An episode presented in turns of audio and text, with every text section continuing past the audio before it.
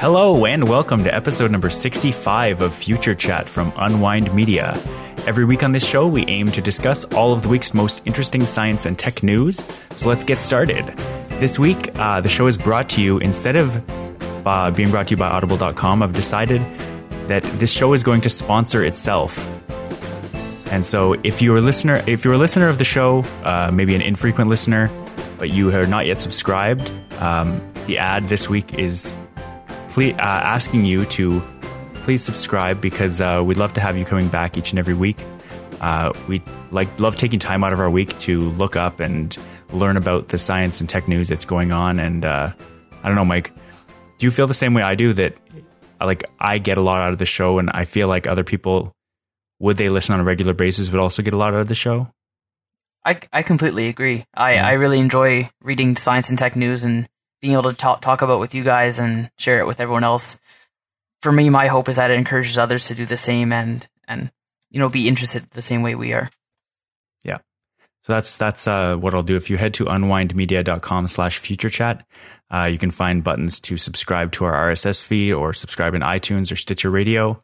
And, uh, I hope you enjoy the show. Uh, Nick will not be with us today, uh, unfortunately, but he should be back uh, in time for next week's show. And uh, I almost think this week, this weekend conspired against us to be able to actually make a reasonable show. Um, we're getting right into the middle of July and August tends to be a, a time when news sort of dries up a little bit. We're past things like WWDC, Google I/O. There's not a ton of news, um, but we did manage to find a number of stories that are pretty interesting. And uh, the timing of the, this week just it was crazy. Like it was my birthday this past weekend. I had my bachelor party, which you, Mike, so generously helped plan, and uh, that didn't in any way change the show. But it just this weekend there was a lot going on, and there it seemed like there wasn't going to be a lot of news. But I think uh, I think you'll find we pulled it out. Uh, so what I wanted to start with was something that we've talked about as we're sort of into this the, the summer, what I call beta season, uh, and this is where guys like me, who tend to be a little bit riskier with their technology uh, when it comes to using it on a day to day basis, uh, will install betas from Microsoft uh, and betas from Apple. And uh, there was a while there, if you'll recall, a few weeks ago, where I was running three different kinds of beta software I'm now down to, on a regular basis, I'm now down to just one. I do have a build of Windows 10 running on my second hard drive, but I don't really, I only really use it to, to see what Windows 10 is like and to prepare myself for the, uh, the update on J- July 29th, I guess it is. Um, but I just, uh, I don't know if you've, Mike, if you've read these articles that say, you know, don't install a beta, beta software on your daily driver device. Do you you've read those too? Yeah, I've. For me, I guess that's more of a common understanding versus an opinion. But maybe you can enlighten myself as well as our listeners as to what your thoughts are on that. Well, I mean, it's fine. R- really, honestly, I get it for the mass market because when developers, because it's almost always developers who say that, or people who have developed in the past, and what they're referring to when they say don't do this, don't install it on a device you use every day and need, they don't want to have to deal with someone giving them a bad review on their for their app or saying, "Oh, the software is broken, fix it." When it's because you're using software that isn't officially supported. And so I've never left a bad review for beta software. And I know that when like I run the risk of something going wrong and my phone like having to restore back to stock software at any given moment. That's why I use programs like Google Photos for my photos. Uh, so that basically, if my phone just literally exploded right now on the desk next to me, yes, I'd be out of phone, but I wouldn't have lost any of the data that right. that I have. Like in the last two weeks, I've I've discussed, or the last I guess several weeks, I've discussed stories about how I had to get my phone replaced and I had to get the screen replaced. So they were I had to wipe my phone a number of times, and it didn't really impact me. And I, ha- I also had the issue with uh, with Mac OS 10.11 where it the audio drivers weren't quite working with uh, Audition. So I was trying to record a podcast and was just basically completely unable to, even though I tried to test it and it, it was seemed like it was working, but then just absolutely flat out didn't work. And so uh, my Mac is now back on stock software, but that again means I had to uninstall everything. Um, one of the benefits actually of doing that is that your computers, your mobile devices, your laptops, your computers tend to get crusted up with all kinds of stuff that I don't even know really where it comes from. The caches get full and and backups get made and all this kind of stuff. So I was basically on my Mac. I was basically week to week having to do like flush out files that I didn't need, uh, or move them to my external hard drive because my my 120 gig hard drive was just basically full all the time. And so I reinstalled uh, macOS 10.10, and then reinstalled all my programs, which I have quite a number of big programs. Uh, the Adobe software is huge, but I still ended up having like 80 gigabytes free. And I don't know where, how that 80 gigabytes got filled. I, I, it's a mystery to me, but it's nice having all that space back. So every once in a while, it's okay to do a sort of spring cleaning.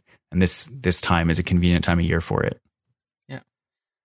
As far as speeding up your system, I'd like to see, maybe they've already done it, but some sort of blind testing on if it's a real effect or if it's more of a confirmation bias type thing where mm. you do your cleaning, it's like, oh yeah, it's running so much faster. Like, in even if it's maybe a momentary like initial speed up, if it actually makes a difference, kind of over like a week time frame type thing.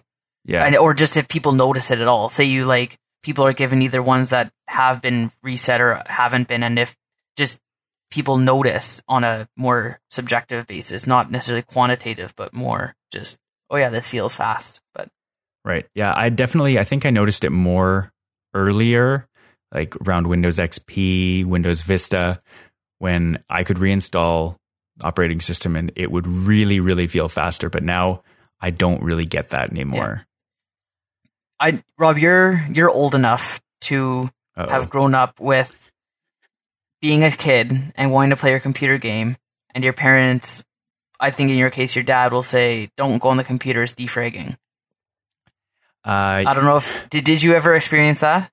I did many times. Yeah, I I did as well, and I think I'd still usually you know load up FreeCell or something and play FreeCell for a bit while I was defragging, and yeah, I guess that was kind of whatever. But I, from what I understand, since XP you didn't have to defrag because it just either automatically did it or just the file structure didn't require it. It was less useful, I think. That for XP, I think at least in the early when XP was first released, I think it was pretty important. After okay. a while, like at a certain point in your disk, it wasn't necessary to do it every week. Um, it always did seem to go if you if you sort of maintained it, did a, a defrag every week.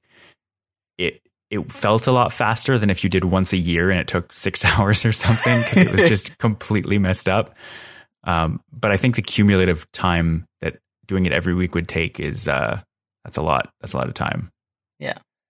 As far as betas go, the the only ones I'm on are some app betas, and so I'm on. Actually, I forgot to mention pre-show. I was mentioning which ones I'm on. I'm on the Chrome beta as well. Yeah. So the Chrome for Android beta, Facebook for Android beta, Meerkat, I think is still on beta, and I got on Medium when it was still a beta, uh, but that just recently got out of beta. It was only on beta for like two weeks or something like that. Yeah, I yeah. Even know that, why they started fast. out with a beta. Yeah. So, from my from what I can tell, the app is still fairly limited, but I guess it's stable enough to not be a beta anymore. Right. Um, now Chrome, I like that Chrome A the beta itself the tweaks aren't enough to be just super buggy all the time. It's more right. just feature adding and A B testing, I think. Yeah, it's little things. Whereas the Facebook beta is like the buggiest thing you've ever seen. and I've had the last couple times I've been really bad where at one point if I clicked if I tapped into a notification, say someone commented on a post and I tapped on it and tried to leave a comment from that that tap through my notification menu, it wouldn't it right. crashed every time I tried to post. So for the for about a week, I wasn't able to reply to any comments. and and with Facebook, you can't run both the beta and the non-beta at the same time. You're either Right. on the beta or you're not.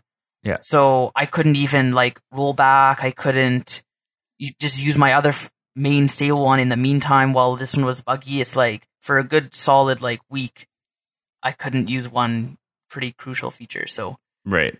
that's the kind of I guess the bad thing about betas, and it's kind of that aspect of well, don't use it on something that you rely on.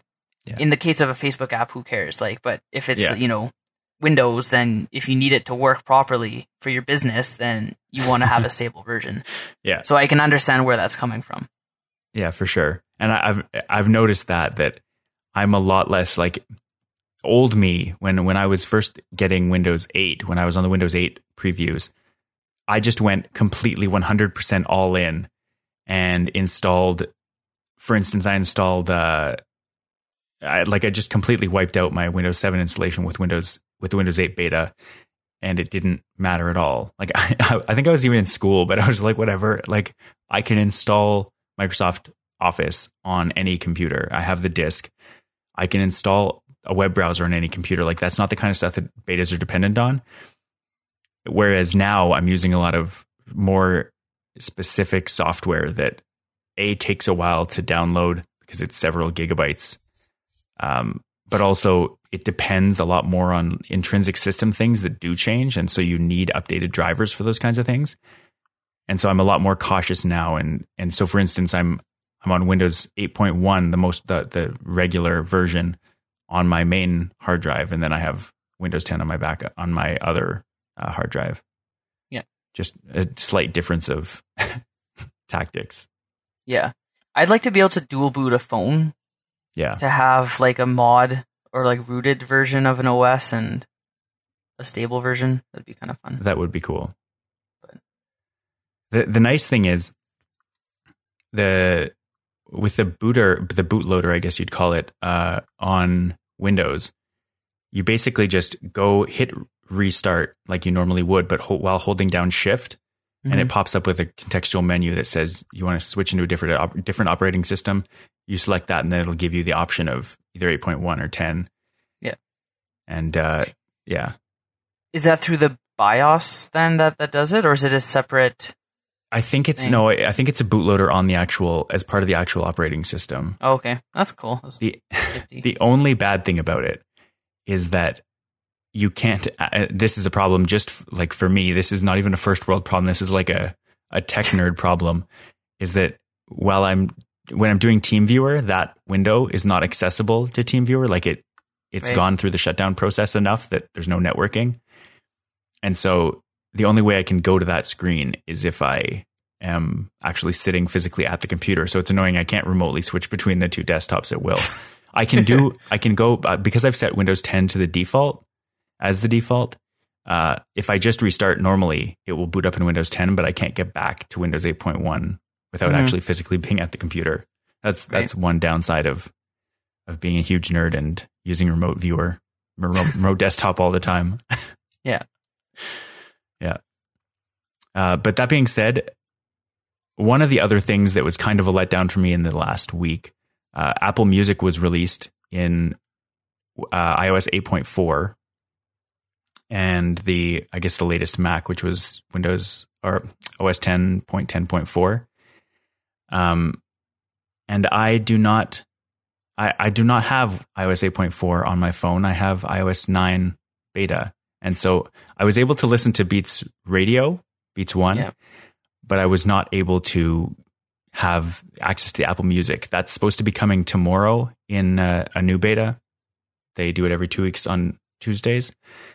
But uh, so I had to spend a week listening to just the the radio stations, which actually worked out pretty well because on Canada Day, I we ended up listening to my phone through. Uh, it was called I think Canadian Classics the station, so it was just looping through Canadian uh, songs, and everyone really seemed to like it. And then on my birthday on Friday, my birthday party on Friday, I just listened to like we listened to just charting hits, and in both cases, I basically just hit play and left it for hours.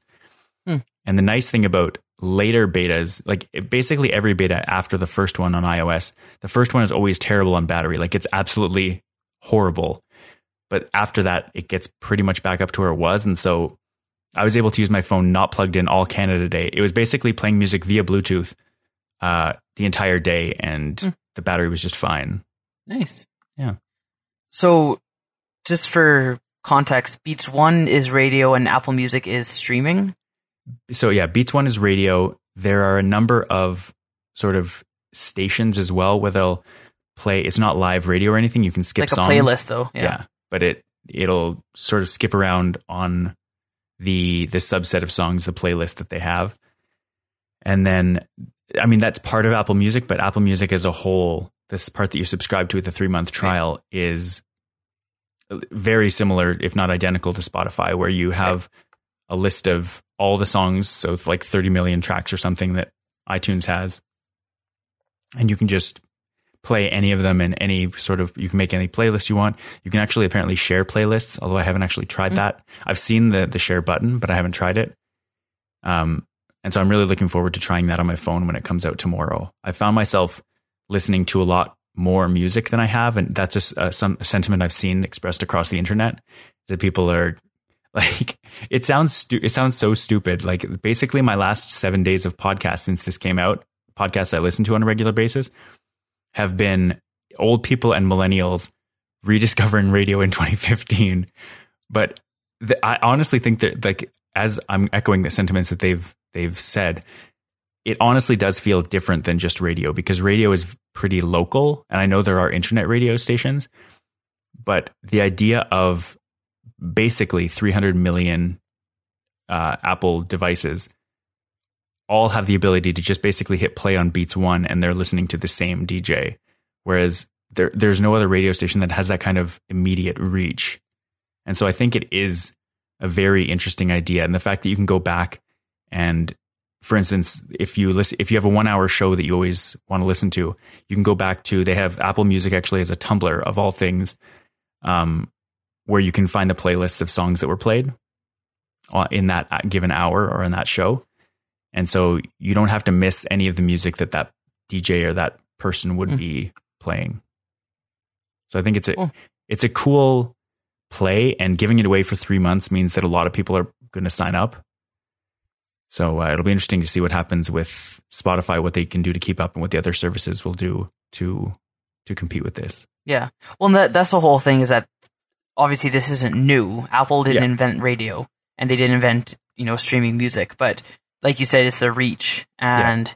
the, I guess you could call it cool factor of it's Apple doing it. So it's, yeah, it's just reaching that wider audience and that level of acceptance, I guess. Yeah.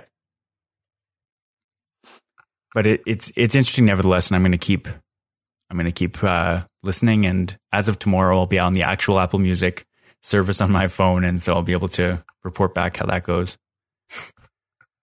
I, I'm assuming they've said that it's going to be like they said an upcoming update will prov- will provide that functionality. So everyone's been assuming it's going to be the next beta. It could be a later beta, but I, I don't see them doing that. So uh, ideally, it'll be tomorrow. Nice. All right. Uh, so enough beta talk. We have we got some good news after last week. Uh, our moment of silence for Falcon Nine. Um, we we read we were reading around, and the space station was never really in danger of running out of supplies. They their their planning team did very well, and uh, despite three different um, three different modules exploding on the way to deliver payloads to the International Space Station, they still had plenty of food. They had plenty of supplies. Uh, there was no issue of them running out of anything like that. But uh, a Russian vehicle, a Russian unmanned uh, what would you call it? Like a drone, a space drone. I'm not sure that's the best. Uh, that's the best uh, word. I, like I guess you call it a rocket. Um, delivered stuff, uh, water, food, that kind of thing to the International Space Station. It successfully made it to orbit, and everything was normal as it should be. Um, yeah, for once, I'm sure he had a lot to do with it. Uh, one of the cool things, there's a guy, as I was reading about all of this space stuff, there's a guy uh, who is spending a year in space straight. Uh, Scott Kelly, I believe is his name. And just, I, I started thinking about that idea being asked to spend a year in space. We, we know that the human body does not do great in space. Um, I don't know if you followed Chris Hadfield when he came back, but he detailed in in a lot of detail all the physical impacts that space had on his body and his sort of conditioning, basically to get back to mm-hmm. uh, Earth gravity strength. And uh, I think he was only there for about six months, maybe even less than six months. And this is a whole year, so they're they're basically doing endurance uh, tests on this mm-hmm. astronaut.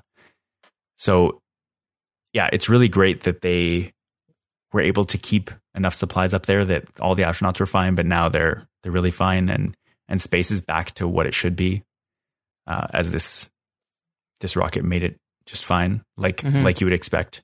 Yeah, I think it's it's interesting to see these new endeavors and living or just extended time in space because I guess in the future you are going to be looking at recolonization. I think that's a very real goal is to have to establish some sort of colonization colony, I guess, either on the moon or Mars or somewhere that's yeah. not Earth, and to see how viable that is, I guess. And obviously, the first hurdle is to make humans able to last in space. So yeah,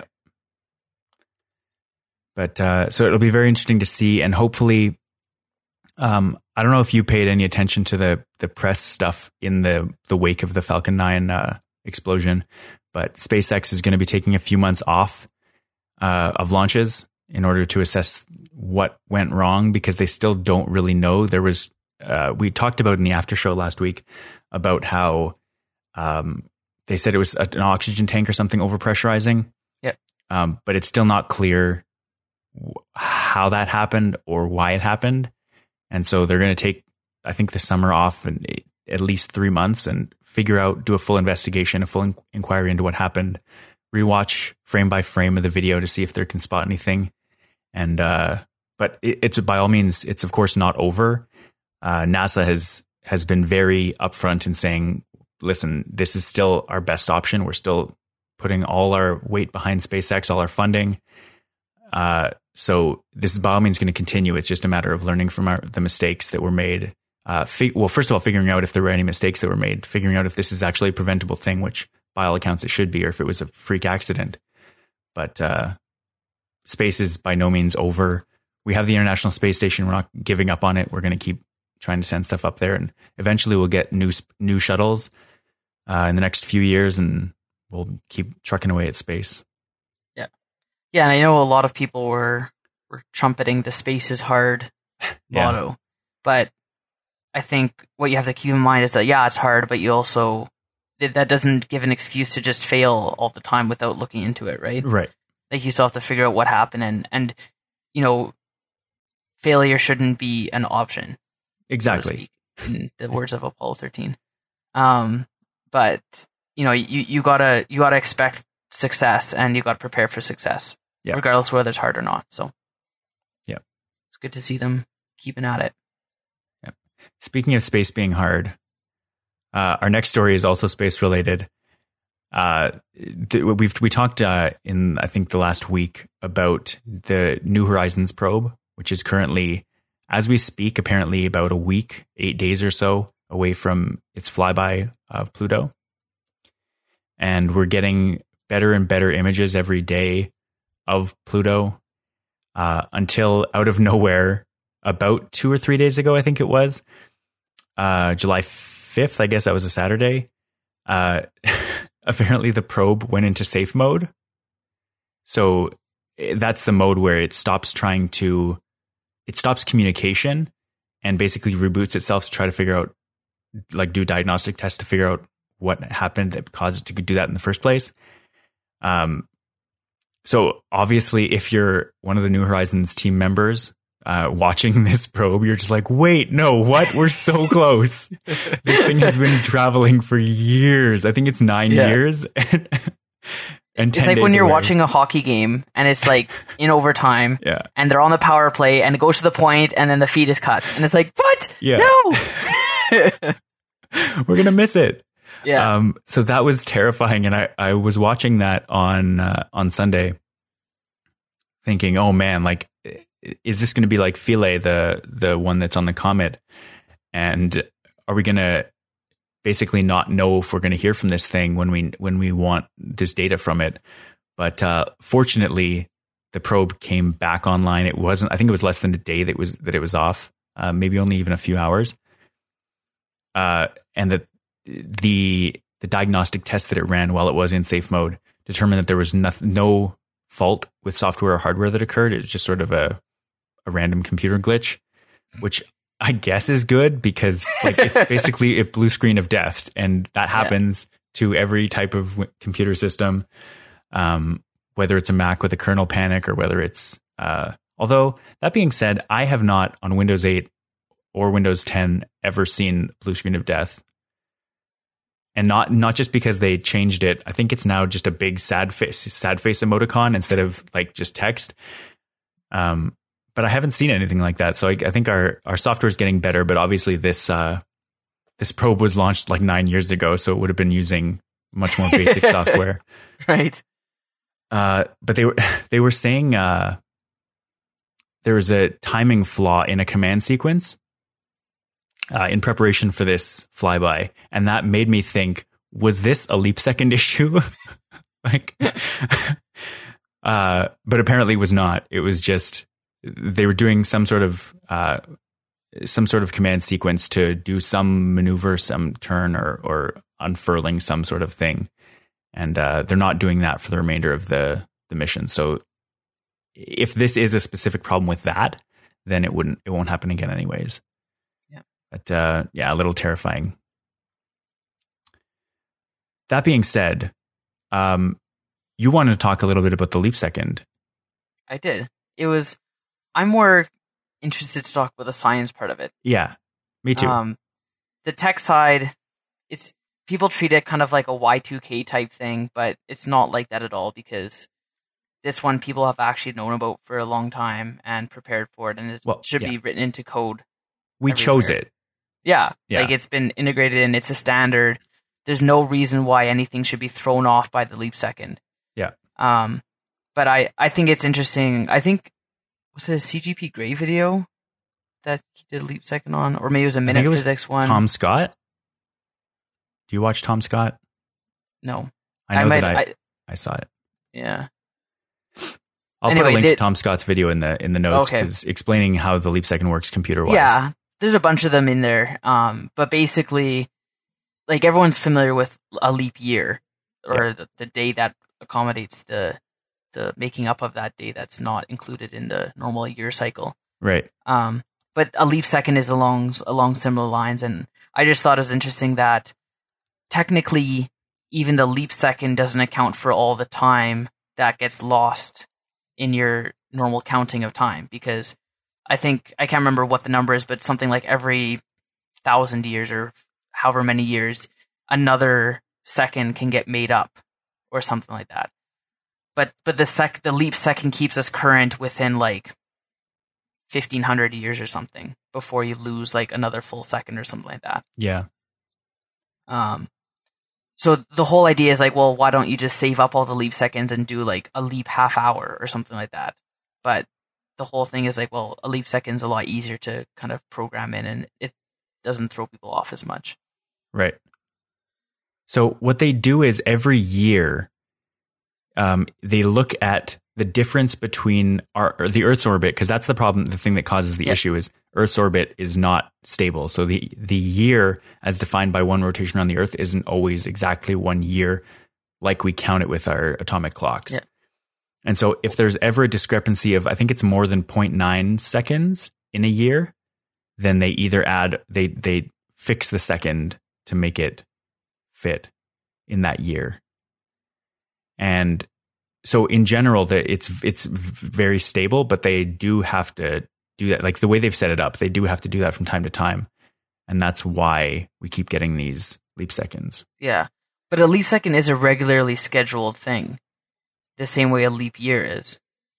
I don't think a leap second is regularly scheduled. Okay. The video I watched made it seem like it was, but I remember they also mentioned something about that there's a potential to take away a second if they needed to, but they haven't had to. Right. But There's yeah. a potential to. Um, insertion of leap seconds. Yeah, it's not it's not regular. Uh, there was one in.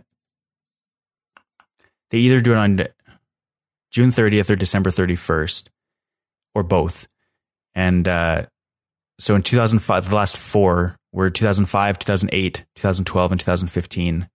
oh, okay. Uh, in the 80s, there were like six or seven leap seconds. Okay. So it is an as required thing then. Yeah. Okay. Thanks for that real time update there. I'm not I'm not sure what that video is, but it's very very unprofessional.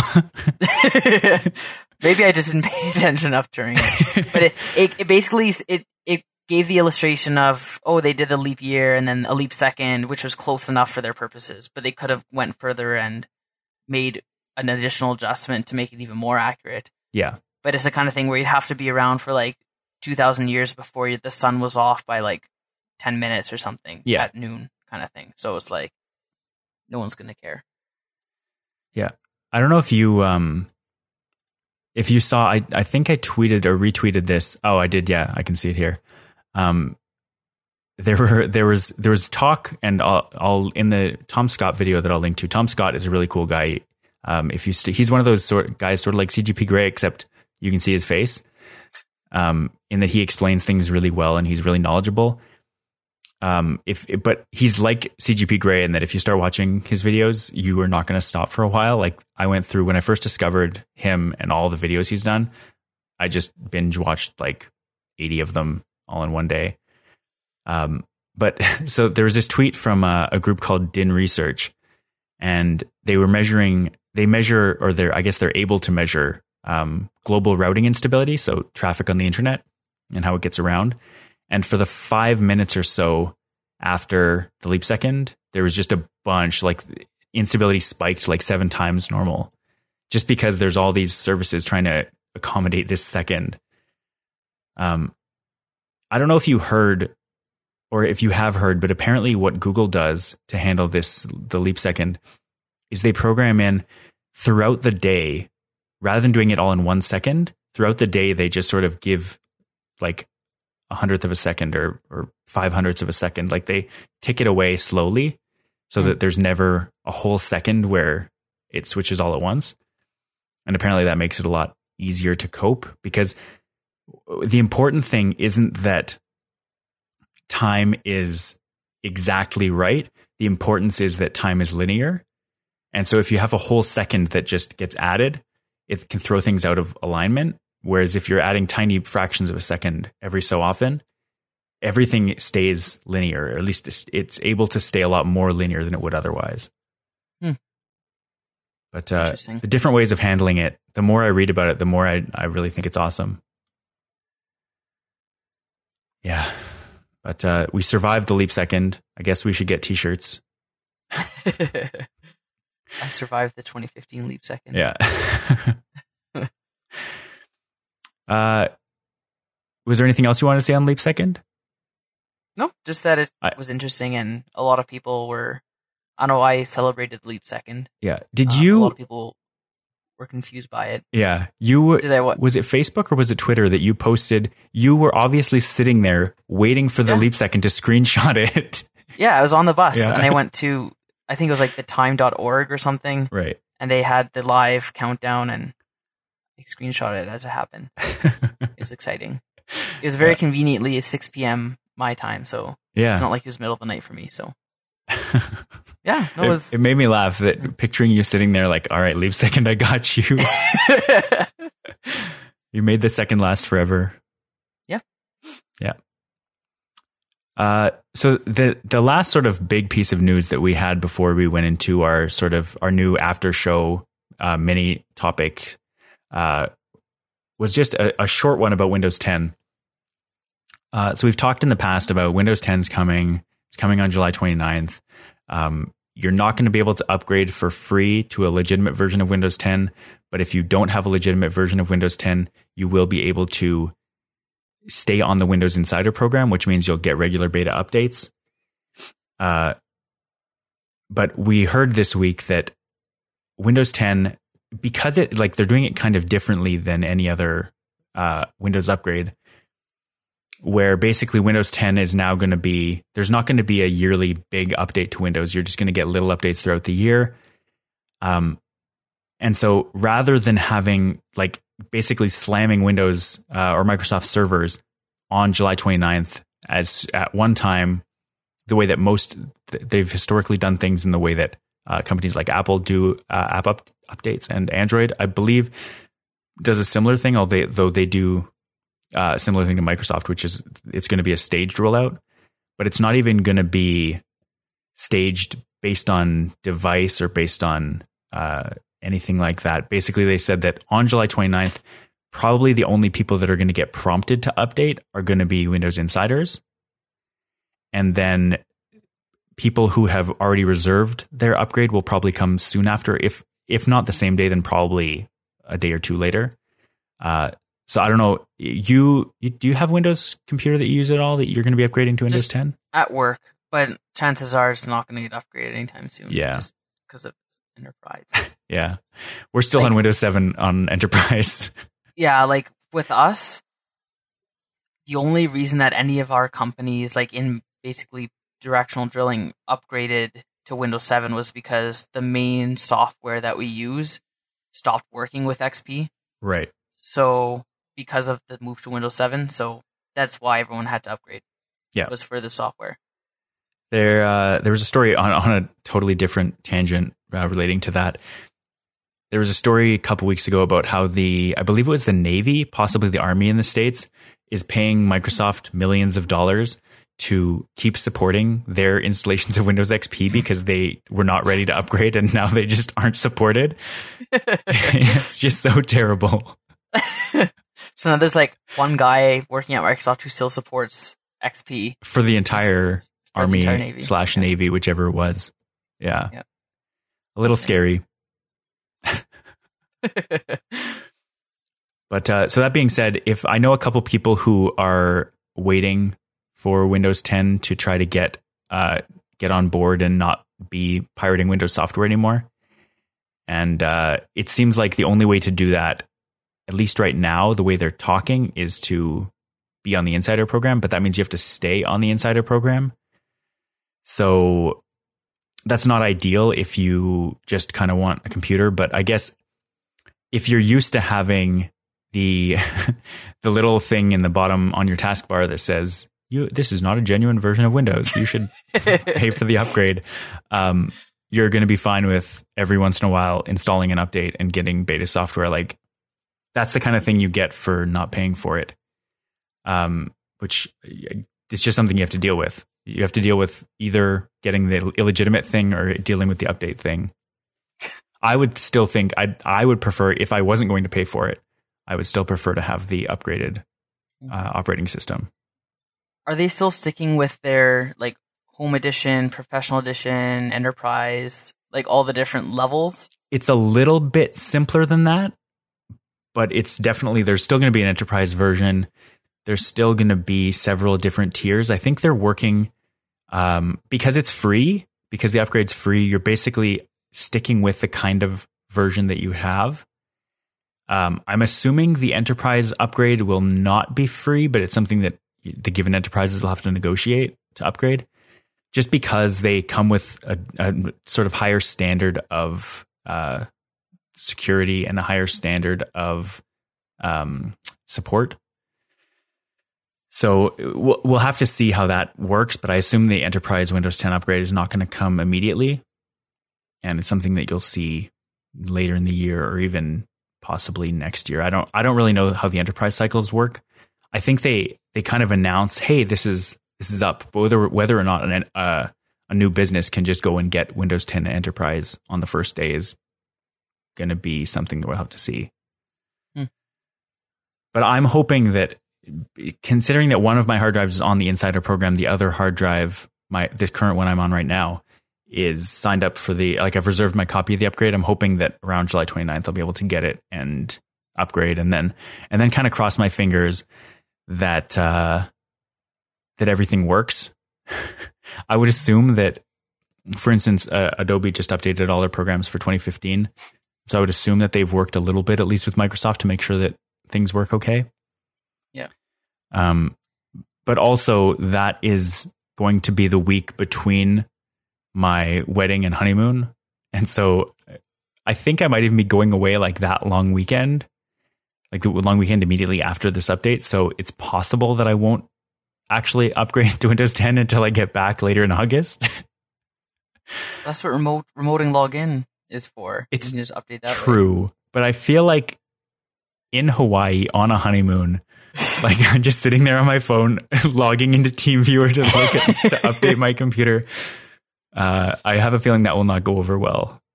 Just send Julia to the spa, and then you'll have an hour and a half to. I guess so. There you go. That is an idea. I'm not sure it's the best idea, but uh, but I will definitely keep it in mind. Yeah.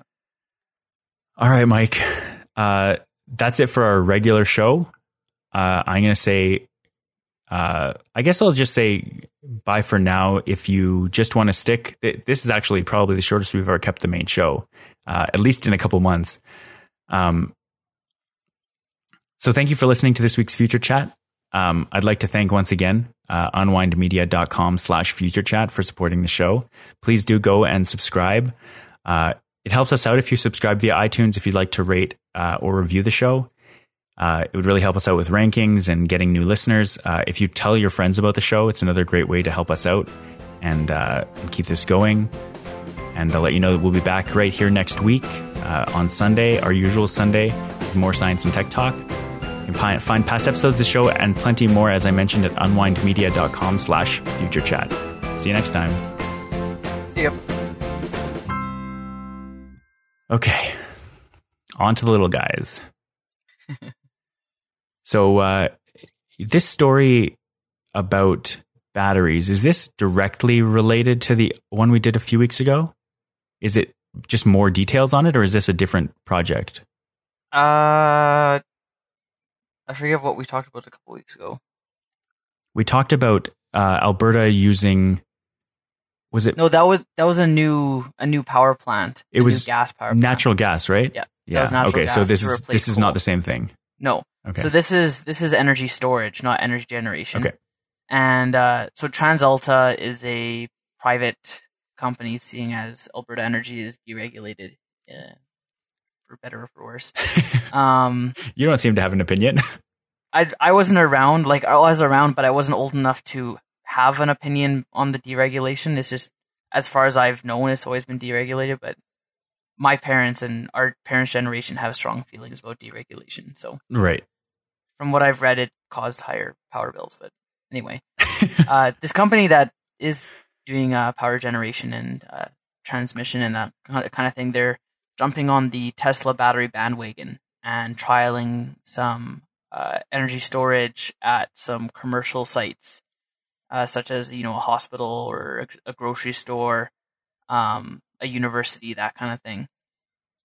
Uh, so these are those Powerwall batteries that we talked about uh, Right. extensively the past couple months. So the headline of the article mentions a, a large scale energy storage project. Okay.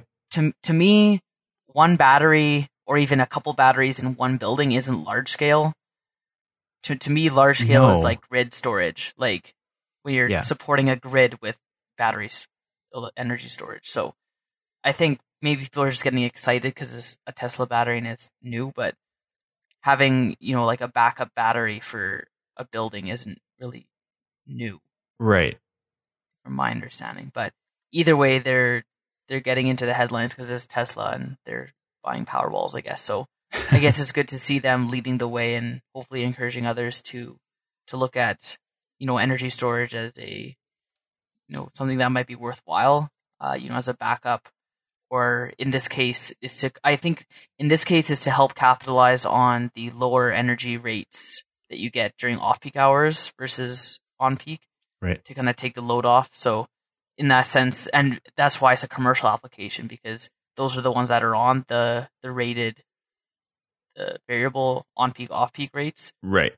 Um, from my understanding, houses at least on ENMAX, most residences are they they don't have that option of the on peak off peak. Okay. Um.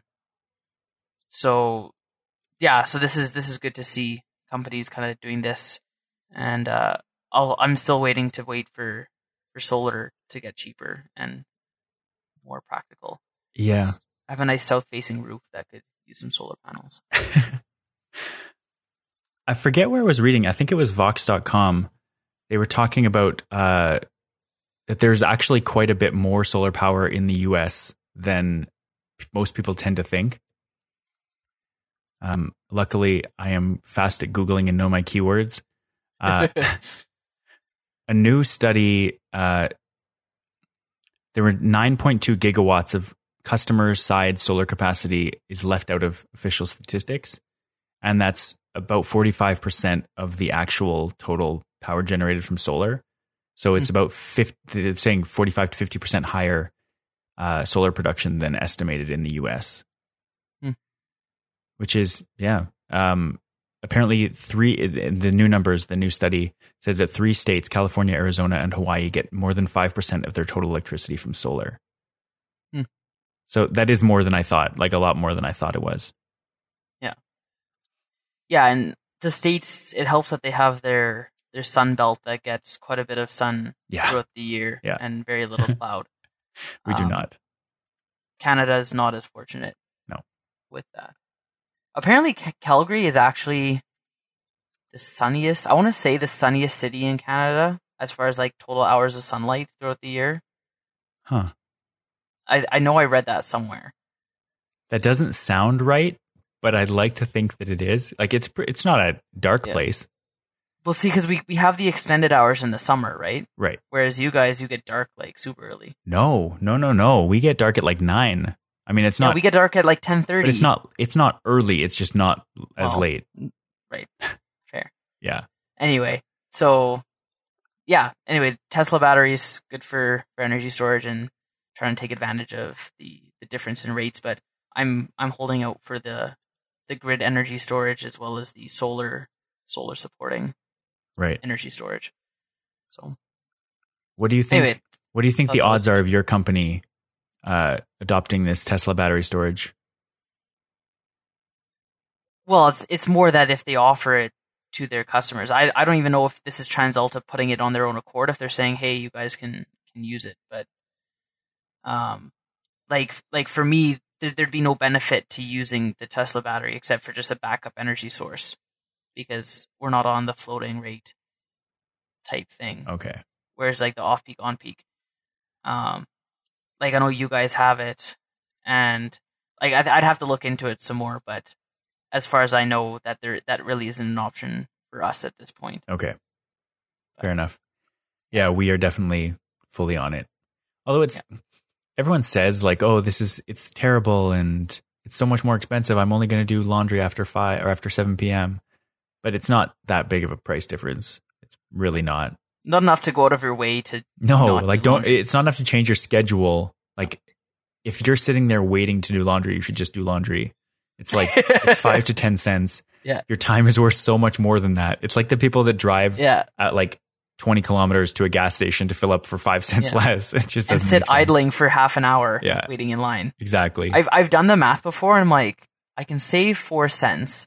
I'm only going to fill up 30 liters. So I'm saving a buck 20 by going, like spending an hour out of my day to do it. My time is worth more than a buck 20 an hour. Yeah, exactly. Pretty much. Plus the gas you actually spend going out of your way. But yeah. Um, there's as usual. I'm to put a link to a, relevant XKCD. It's number 951 for the people listening at home, um, where Randall does the math of gas stations.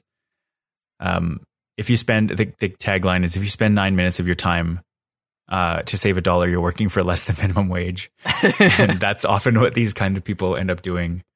Yeah. Um, yeah. But uh, it, it it's very interesting. I like the thought of of companies and and and homes having the opportunity to get onto what I'm going to call the smart grid, I'm going to call any sort of large scale battery installation part of the smart grid because it's going to require sort of intelligence in, in how it distributes electricity and how it uses it. Mm-hmm. But I'm looking forward to the future where that's just the normal thing. Yeah. Uh, so this next story I have here is just something I came across on Popular Science, and it was something that I, as sort of a as a North American person, we don't really have to deal with HIV or AIDS on a regular basis. It doesn't really come up in the news, uh, but obviously there are a lot of people suffering from those diseases, uh, those viruses, in the sort of developing world. And so this this story came across my RSS feeds that Cuban babies are now HIV free. And I've heard people like sort of individuals on a sort of trial basis getting going through tests test drug uh, regimens to try to cure HIV using things like antiretrovirals or different um, antivirals. But I did not know that uh, one treatment for at least for mothers that have HIV is if they take antiretroviral drugs uh, while they're pregnant, they're actually able to give birth to non-HIV infected children, whereas otherwise they they would just pass it on and then and then the child would have it and it has a very uh, bad chance of surviving past uh, childhood. But so in Cuba, this is this this is what they do with every mother uh, is they give them this antiretroviral treatment, and they're the only country that is currently doing this. But uh, and so as of 2013, um, this initiative made it so that only two babies in Cuba were born with HIV, which is that sounds like it's still not a lot, but compared to every other country, uh, including places like the states, it is like infinitesimal. Uh, so much so that the World Health Organization actually declared Cuba, uh, sorry, that mother to child transmission of, of HIV in Cuba has been effectively eliminated. Like this is, this is the kind of thing that if you can keep that up, you can rid your country's citizens of the disease within a generation. If no children have it, yeah. then well, it's as good as a cure. Exactly, like, it effectively yeah. does just get rid of the disease. It's yeah.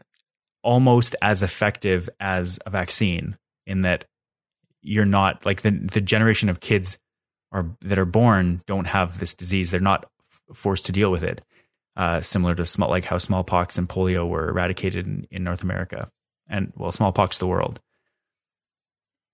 but I, so I just thought this was a really awesome, uh, really awesome story. The, the stat they have here is, and this is again something that is total, it's totally unfamiliar to me.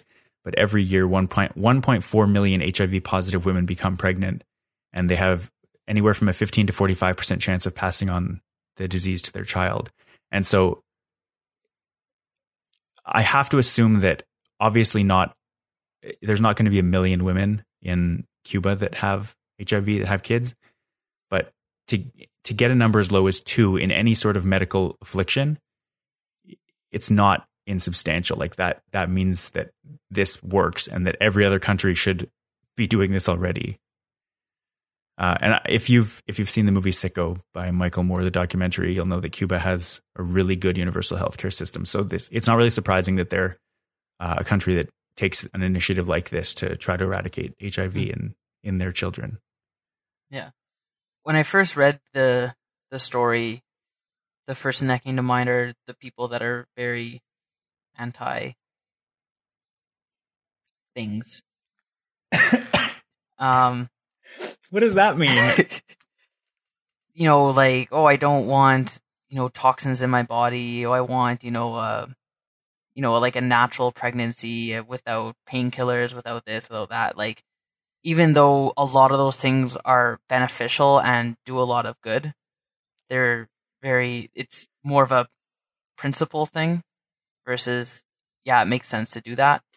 So that's, I can imagine that's why it hasn't and won't catch on in, you know, at least North America, just because that'd be very against what pregnancy and childbirth is become. Yeah. You know, like it's, it's very, it's become a very marketed individual thing. It's like, well, you have your own birth plan. You do it the way you want. You take painkillers. You don't take painkillers. You, you know, like it's very like it is made a thing. Right. So it's not like okay, let's get this child out of you healthy. It's like well, you can have it your way kind of thing, and this kind of goes against that. Right. I mean, yeah. If it became like a mandatory thing, if it became an option, great, but you're not going to see widespread adoption. Right. I mean, this is in the coming in this news. This study is coming in the same week as the news that um, a California passed this law that makes it illegal to morally uh, refuse to get your children vaccinated. Um, the same week that Jim Carrey came out as an anti-vaxxer again, just sort of reiterating that he still feels that um, this kind of stuff is being forced on people and that it's unhealthy when study after study shows that we're actually preventing diseases by doing this. Um, and then I heard this week that in something like 13 years, we had our first, for the first time in 13 years, we had uh, the states had a death from measles. And it's like we've we've cured this. There's a vaccine for it. We can. This child. If died. only there was a vaccine. this child died completely unnecessarily, and that's terrible, and that's really sad. Yeah. But at the same time, you can't help but think, what are these parents thinking? That I get that they're trying to do what's best for their children, but at a certain point, what's best for your children has to be what a doctor tells you is best for your children. Like mm-hmm. you have to trust the healthcare system is not making money off of vaccines. So the argument that it's like big pharma is trying to sell you these vaccines, it, it just doesn't make any sense. Yeah. I, I've said it before that I don't blame these parents for being scared of vaccines and believing what they believe because the stuff out there telling them this is very convincing if that's all you're exposed to. Yeah and you don't do your own research and kind of see a bit more of a balanced and knowledge take on it. So I I wouldn't go so far as to blame the parents, but it's more just blaming media. The media, yeah. For allowing that kind of thing to propagate. Media and the sense of community in that uh, I, am going to call out Fox News specifically, not necessarily for this exact issue, but in general, just sort of fear mongering, um, going with things that are anti scientific just to be sort of, oh, we're anti establishment and we're the little guy and the, the liberal media is out to get you when really they're literally just spreading misinformation about that kind of thing and actually hurting people by doing it. Yeah. Yeah. But uh, this news out of Cuba is great. And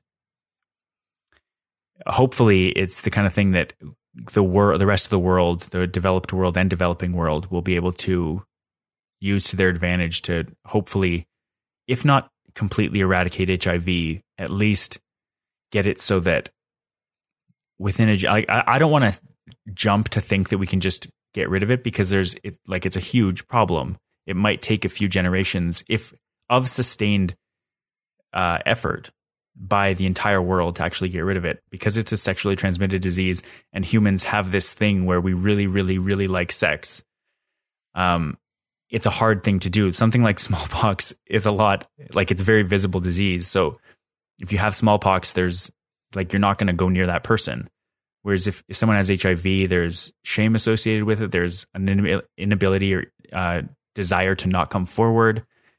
Uh, so being able to do this through drugs and through a couple of generations of babies not inheriting their their parents' condition, uh, hopefully we can we can really take a hit out of HIV.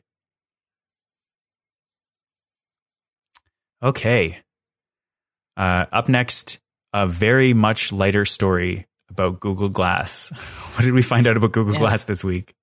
The Google Glass we haven't heard about. Yeah. In quite a while. In a long while. the last the last one we heard was that it was dead uh, that they were taking the Explorer Edition away and kind of rethinking it.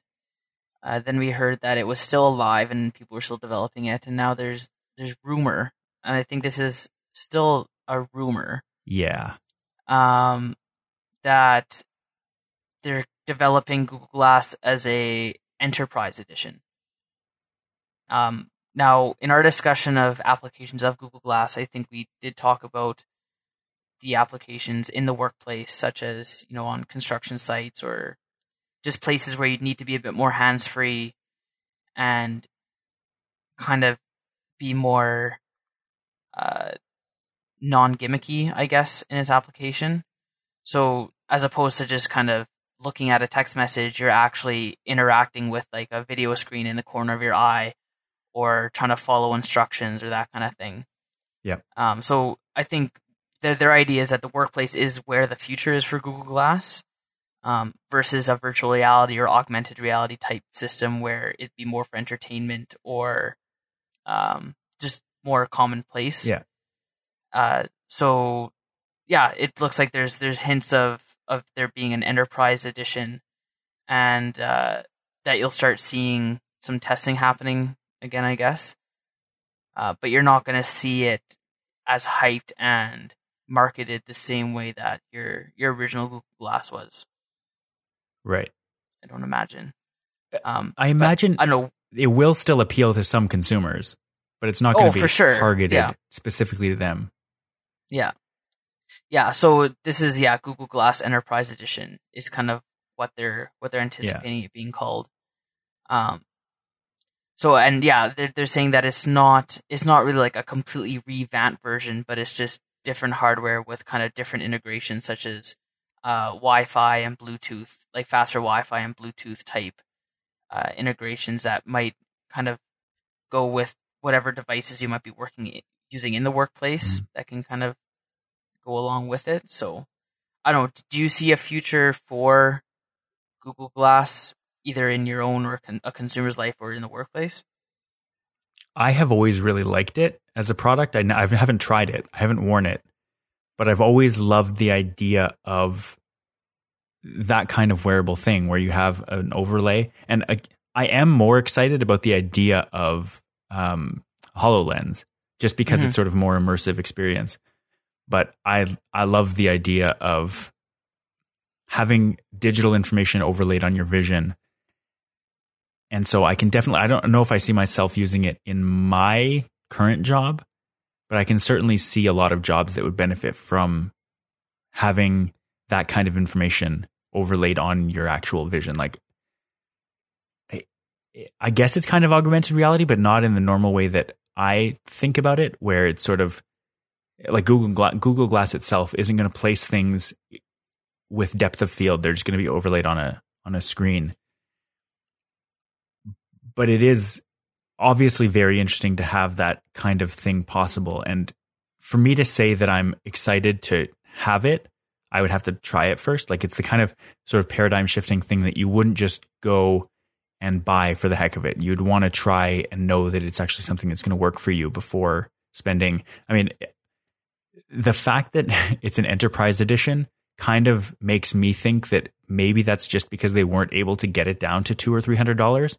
And so in the enterprise, you can actually make a product like this that's successful at fifteen hundred dollars a Yeah. pop, like the Explorer edition was. Yeah. So maybe that's just all it is. They can't miniaturize this for any less than fifteen hundred dollars or thousand dollars, maybe. But it's something that people aren't going to buy uh, just for themselves. They're going to buy them as part of a business or part of Yeah. like a hospital if it's a doctor using it. Yeah, I think with the advent of like HoloLens and your Oculus virtual reality systems and HoloLens being your augmented, that's kind of where the market's going, I think, as far as wearable immersive technology. Whereas Google Glass, I always saw it as an application to have easy access to a camera Right. type thing with it just being on there and you can kind of just quickly say, you know, I don't know how you trigger a picture being taken, but there's times where I wish that I could just look at something and a picture be taken versus having to pull up my phone, go to the camera app and Right. get it going and wait for the shutter kind of thing, right? That that's kind of for me the only application where a Google Glass type device would be useful or like a live streaming where you want a first person view of something Yeah. kind of thing. Um but you know, GoPro now has their their own camera system and I think they're streaming now for GoPros that you can that you can integrate with a device like a I don't know A smartphone, because we t- for instance, what's that? like a smartphone. Yeah, like yeah. So so you it would transmit the video that you're seeing through Yeah. the GoPro to a, a feed, and you can watch that. So that's the kind of way that the live streaming thing is going. So in this case, I think as far as the glass application goes with work, you know, they show that picture of you know the construction worker wearing the Google Glass, and it's because it's convenient. He might have gloves on. He might be working on some sort of machinery, and you can. It just pops up on there. You integrate with it or interact with it, and it goes away, kind of thing. Right. All very seamlessly. So that that's kind of a more natural application for it than just your everyday consumer. I think. hmm So Yeah, for sure. it's it'll be interesting to see where this goes and, and what their strategy is to market it and if if you are correct and and I didn't think about that before but that's a good point too is that the price point might just stay at that you know thousand dollar mark but it makes sense for a company to invest in it if if it works for what they're looking for Right. Yeah. Um, I just, I just saw a link in Twitter to uh, NASA just added some new images to uh, of Pluto. Just as a as a point of real time follow up, I'm going to put a link to the it's nasa.gov slash feature slash latest dash images dash of dash Pluto dash from dash new dash horizons, like latest Right. images of Pluto from New Horizons. Um, they're getting super close, and they've they've colorized the picture to what we know it is colored, but uh, it's getting pretty clear, and they're apparently as of July third, because the the images are delayed right now. Um, it's like less than eight million miles away, Hmm. so it's getting it's getting real close. compared to how far away Pluto is Yeah. So uh, we'll do one last one here. What do you say? This one, eh, this is something that I saw pop up, and it, I'm I was skeptical of it, and I just want to talk about it briefly because it's so weird that the source of this uh, story is Time.com hmm like this is time magazine. So two Right. scientists um who have been studying the data from the philae lander on the comet uh came out and said uh, made this huge proclamation that there could be life on philae on the comet. There could be there, they found organic matter. Um they found a, a number of things that supposedly compelled them uh to think that there could be microbes, like living things on this actual comet. And right away, I look at that, and so they say uh, organic rich black crust. Um, they're saying that there could be extremophiles, which are microbes that are able to ex- survive under extreme conditions uh, under the surface, so trapped in the ice.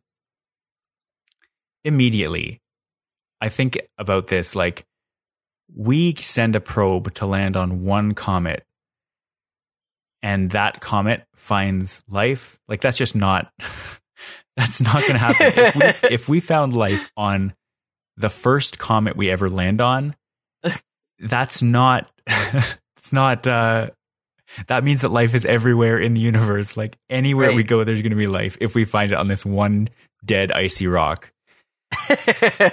Um, and so almost immediately I saw this, I put it in the notes for the show because I was like, this is weird. We can, we normally come to this, this kind of story with like, the person who found it is like, hey, this is really interesting. The other two hosts are like, no, this is not a thing. um, but fortunately, some other scientists, uh, Phil Plait included, immediately were like, this is not, this is not good science.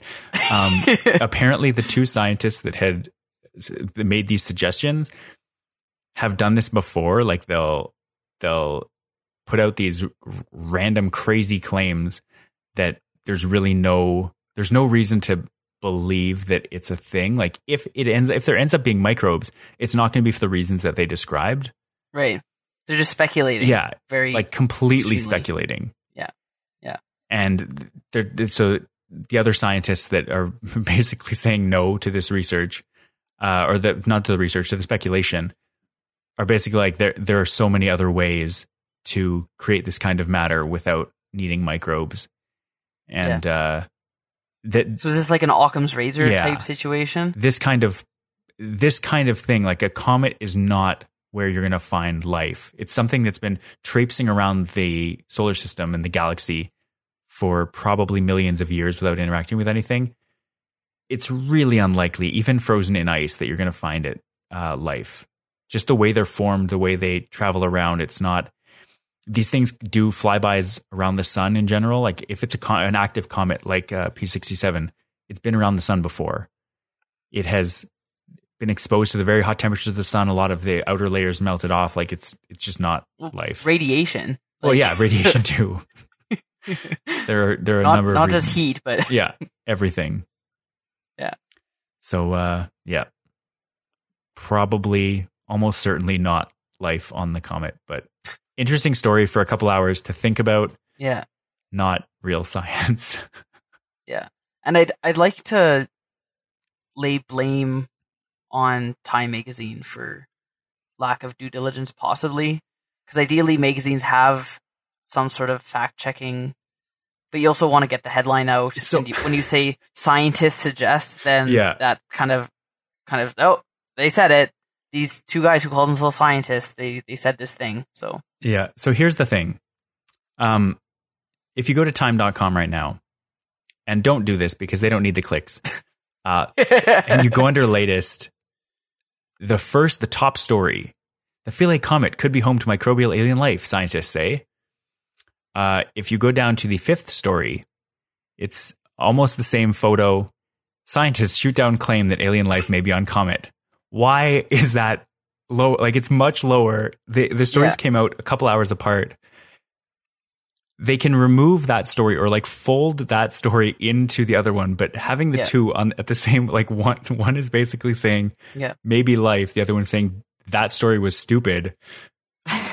but the one that says maybe life is higher up.